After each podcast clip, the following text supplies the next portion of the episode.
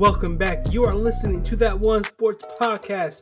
I am your host, Mitch Wilson, on the ones and twos. I got a great show for you today. Well, we're gonna go over the college football playoff rankings have came out for their first week. We're gonna get into that.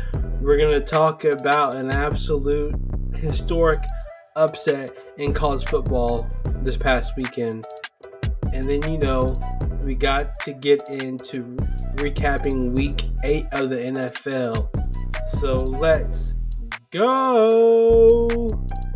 The college football playoffs came out with their first official rankings, and Ohio State tops the list at number one, followed by Georgia, Michigan, and Florida State, who are all undefeated. You also have Washington at five, who's undefeated as well. And then notably, you have the hometown team, Missouri, at number 12, which is their highest ranking in the football playoff history to date.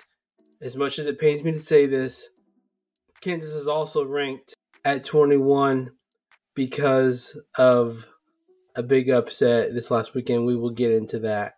It'll be really interesting because this is the last year that that it's just going to be four teams. Next year it moves to 12. It's going to be very interesting to see how how the format plays out with 12 teams instead of four.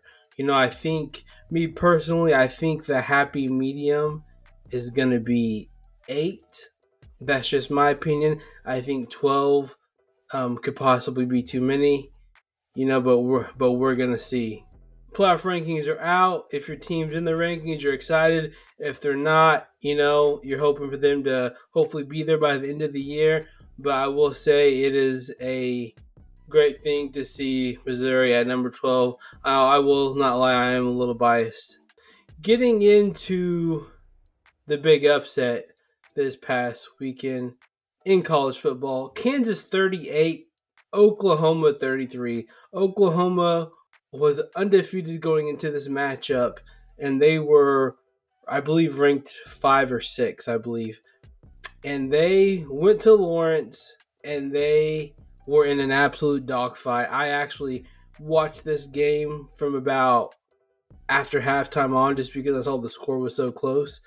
And basically, from watching the game, OU did very well running the ball on the ground, but it's just like they could never really get the passing game going because, you know, Dillon Gabriel only throws for 170, 171 yards. But I truly think what set the tone to this game that gave Kansas an actual shot at the beginning of the game. Oklahoma throws a pick six in the first possession. And that absolutely talk about a momentum shift and a game changer, a pick six that will do it. Especially, you know, you're on the road, you throw a pick six. Now you're giving that team the thought that yes, we can win this game. But don't get me wrong, Kansas was no slouch coming into this game. They were they were five and two coming into the game, so it's not like they were you know a horrible team. But historically, you know, it had been many many I think like seventeen or eighteen years since Kansas had beaten Oklahoma. But Kansas offense was great on the ground. They were very opportunistic, obviously with with the pick six, and basically Kansas just kept it close, kept it close you know, continue to keep the lead and keep Oklahoma at arm's length, and then was just able to get it done at the end of the game.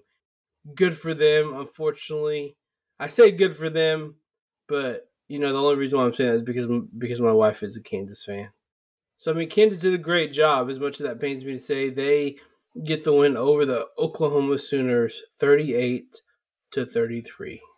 So the other local team the Missouri Tigers were on a bye this week, which I think the bye couldn't have come at a better time for them because they have Georgia coming up this week.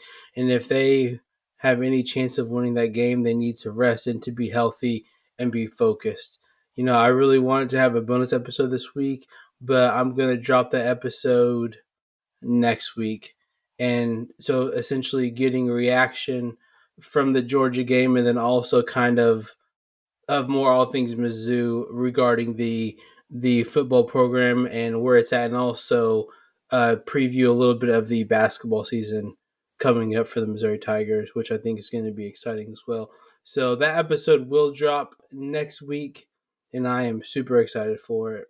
So moving on to the NFL, and you know we gotta start with the Kansas City Chiefs, and oh my goodness, it was an absolute crap show for the Kansas City Chiefs. This is a game, and I will say, you know, we just played the Broncos, you know, two weeks ago, and it, it was it was a tough game. I knew this game was going to be tough, but just the fact that everyone kept on talking about how the Chiefs had beaten the Denver Broncos 16 straight times and blah blah blah. This, like, you know, that at some point it is going to come to an end, and it did come come to an end. Chiefs lose to the Denver Broncos nine to twenty four, and this is the type of situation where Denver played well, but also the Chiefs, you know, didn't help themselves. Kind of gave Denver the game on a silver silver platter. Anytime you have five turnovers, there's no way that this game should have even been close. The fact that that the Chiefs were getting the ball back, having three or four turnovers in the fourth quarter, and the score is only nine to fourteen, and you know they uh, they end up scoring because Mecole Hardman drops the the punt when the Chiefs were getting the ball back to try to get the momentum to to score a touchdown and go up, and you know he he he drops the the punt. You know Denver hops on it at like the ten yard line. So at that point, I mean it's you know, it, it's very hard to expect the defense to not allow a touchdown in that type of situation. The defense allowed a touchdown in in that situation, and then also Denver kicks a field goal with like less than I think a minute left in the game because it was fourth down or whatever the case may be. And so, I mean, like realistically, I mean, nine to twenty-one, the score ends up being nine to twenty-four. But with the amount of turnovers that, that the Chiefs had, Denver should have scored well into the 30s. Like this game should have not even been close. Denver's defense did an absolute fantastic job in you know playing that deep cover two, not letting anything deep behind them, keeping everything in front of them. You know, Patrick was throwing everything very short. There were there were a couple passes that went from your that went for yards, but the the majority of of Patrick Mahomes' passes were short to intermediate you know, he probably had one of his worst days as a starting quarterback in the NFL. He throws for 240 yards, but he also, you know, he throws two picks and then he also loses a fumble. And so that is not the type of, of performance you want from your starting quarterback. And that's not the type of team performance you want from your team. I will say again, the Denver Broncos offense did, did what they needed to do, but the Denver defense was was really, really, really good, and, and you got to give it to them for that because their defense did not allow us to score a touchdown. So I don't care who you are, what what you're ranked. Anytime an NFL defense that doesn't give up a touchdown, the defense played well. I will say it is also, you know, contributing that we had, you know, turnovers, but you know, the defense forced those turnovers. You know, they forced us to fumble the ball. They caught the bad pass. Patrick Mahomes threw to Travis Kelce.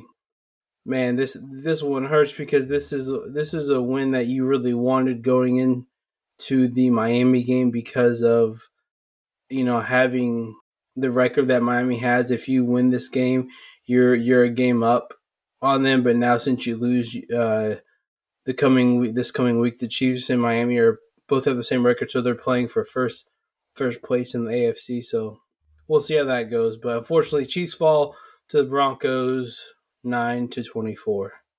Next up, Bills get the win over the Buccaneers 24-18. Josh Allen has a good day. 300, 324 yards, two touches. He does, however, throw one pick. This was a game that that Buffalo really needed because I think a lot of people thought that they would be. I know they're five and three, but I think a lot of people expected them to be more like six and two or seven and one at this point but they are continuing to get to get wins when they need them. I will say though, you know, with, the division, the Tampa Bay Buccaneers are in. They're they're they're definitely still in it. You know, uh, Baker has a decent day. He throws for two touchdowns and 237 yards. So it was just uh, just couldn't score enough points today. Bucks lose to the Buffalo Bills 18 to 24. Moving to the Jets, the, the low scoring Jets Giants game. Jets do get the win over the Giants 13 to 10. Zach Wilson does what he needs to do, doesn't turn the ball over, throws for 240 yards and a touchdown. Garrett Wilson has seven catches for 100 yards, and they get the job done against the New York Giants, who I feel that their organization is just, you know, they just paid Daniel Jones and they are handcuffed by that contract because he's a guy who can maybe get you to the playoffs, but he's, in my opinion, he's not a guy that can win in the playoffs. Jaguars get the win over the Steelers 20 to 10. Jaguars still continue to win, but they're still not quite looking like, at least from an offensive perspective, I don't think that they're at where people thought they would be at this year. And I think that they still have a lot of room to, to get better. Trevor Lawrence throws for almost 300, 300, 300 yards and a touch. Travis Etienne has 79, 79 yards on the ground. Jaguars get the win over the Steelers 20 to 10. Next, I tell you what, I don't know what it is, but every time the Eagles this year, when the Eagles play the Commanders, it is a hell of a game. This was a great game to watch. Eagles get the win over the Washington Commanders 38 31. This was a high scoring, back and forth type of game. Jalen Hurts has a MVP like game with 319 yards through the air and four touchdowns. AJ Brown's been going bonkers the last few weeks. He goes for 130 yards and two touchdowns as a receiver. And man, he if you have him in fantasy, then you are absolutely loving having him on your team at this time. I will say, quarterback for the Commanders, Sam Howell, he throws for almost 400 yards and four touchdowns. However, he did throw a pick. I will say I've been very impressed with Sam Howell with Sam Howell this year, especially being a rookie. But he has played very well, especially under first year offensive coordinator with the team, Eric Bieniemy. He was a offensive coordinator in Kansas City, but for him to be running that show and for him to be putting up numbers like this in the game, that is very promising if you're if you're Washington Commanders. But unfortunately, the Washington Commanders fall to the Philadelphia Eagles 31 to, to 38. Cowboys absolutely destroy the Rams 43 to 20. Dak has his best game of the year, 304 yards through the air and four touchdowns. He does throw one pick. CeeDee Lamb went off in this game. He he has 12 catches for 158 yards and two touchdowns. You know, Matt Stafford couldn't really get it going in this game. He throws for 162 yards and one touchdown. He does also throw a pick. So, you know, this is just a case of the, you know, the Dallas defense. When they show up, they are elite. It's just whether they show up or not. But Dallas has a good defense, and when they're on their game like they were this last Sunday, they're a hard team to beat, especially when Dak plays like that. So Cowboys get the win over the Rams, forty-three to twenty. Vikings get the win over the Packers, twenty-four to ten. Vikings get back to five hundred. Kirk Cousins throws for 200, 274 yards and two touchdowns. However, unfortunately, Kirk Cousins did get hurt in this game, and he is out for the year, season-ending Achilles injury, which is you know really stinks for the Vikings because them getting back to 500, they, you could tell like they were really starting to figure it out and get start to get really hot, and so it kind of stinks for them. Um, I do know that the Vikings, I believe, traded for Josh Dobbs, I believe, so it'll be interesting if they have him come and start at quarterback this coming week. Minnesota Vikings get the win over the Green Bay Packers 24 to 10. Titans get the win over the Falcons 28 to 23. And how about that guy Will Levis? 238 yards and four touchdowns in his debut. DeAndre Hopkins, four catches for 128 yards and three touchdowns. And Derrick Henry carries the rock for 22 carries for 101 yards. That is a recipe for success if you're if you are the Tennessee Titans. Derrick Henry over 100 yards, DeAndre Hopkins over 100 yards, and your quarterback not turning the ball over and throwing touchdowns all over the field. It'll be really cool to see how the Titans play this Thursday night and see the continue the, the continued maturation process of Will Levis because he was a guy that you we thought was going to be a top pick in the draft and ended up sliding in the draft, and the, the Titans got him. So super happy for for Will Levis, and I know DeAndre Hopkins is happy because this has by far definitely been his best game of the year. So hopefully, maybe Will Levis could be the key to unlocking DeAndre Hopkins and getting Derrick Henry the rock and getting him over 100 yards because of his uh, throwing ability. So we'll see. Again, Titans get the win over the Falcons 28 23. Dolphins do what the Dolphins do. They get the win 31 to 17 over the New England Patriots. Tua throws for over 300 yards and three touchdowns. Jaylen Waddle grabs seven catches for 121 yards and a touchdown. This Miami Dolphins offense is absolutely electric. They are so explosive and so fast. Their defense also got Jalen Ramsey back, who, when healthy, is arguably pound for pound one of the best corners in the game. Just in time for the New England, for the New England Patriots, and just in time for the Kansas City Chiefs. So again, this continues to be Bill Belichick's worst season, I think, in New England in recent memory, at least. And they just gotta be better on offense, grind these wins out, and have Mac Jones not turn over the ball. Because anytime you turn over turn over the ball, that is a that that is a recipe to lose. So again, Miami Dolphins get the win over the New England Patriots, thirty-one to seventeen. Saints and Colts. New Orleans Saints get the win over the Indianapolis Colts, thirty-eight to twenty-seven. Derek Carr had a really good game. He throws for over 300 yards and two touchdowns. Um, hopefully, I'm saying his name right. Rashid Rashid had an absolute day with three catches for 153 yards and a touchdown.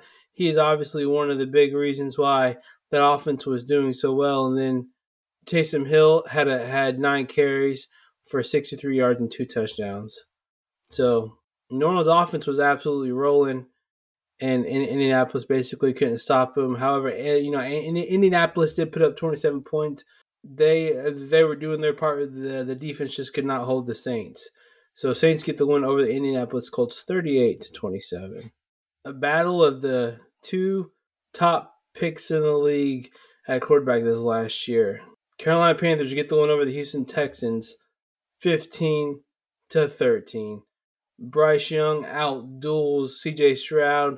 Bryce Young throws for 235 yards and a touchdown. Adam Thielen, man, Adam Thielen continues to be a legitimate receiver in this league. Eight catches, 72 yards. He's also a top 10 guy at fantasy. With him leaving the Minnesota Vikings last year, a lot of people did not know how he would work out in Carolina, but Carolina traded for him because they knew he could be possibly a, a, a great weapon for Bryce Young, and he has absolutely been that this year. Texans offense kind of struggled to get it going because CJ Stroud only throws for 140 yards. So Carolina Panthers get the win over the Houston Texans, 15-13. But I will say, if you're a Texan Texans fan, th- this was probably disappointing because the Carolina Panthers had not won a game, and so you thought going into this game being you know three and three, you could you could get over 500, but unfortunately the Texans could just not get the job done. Browns and Seahawks. Seahawks get the one over the Browns.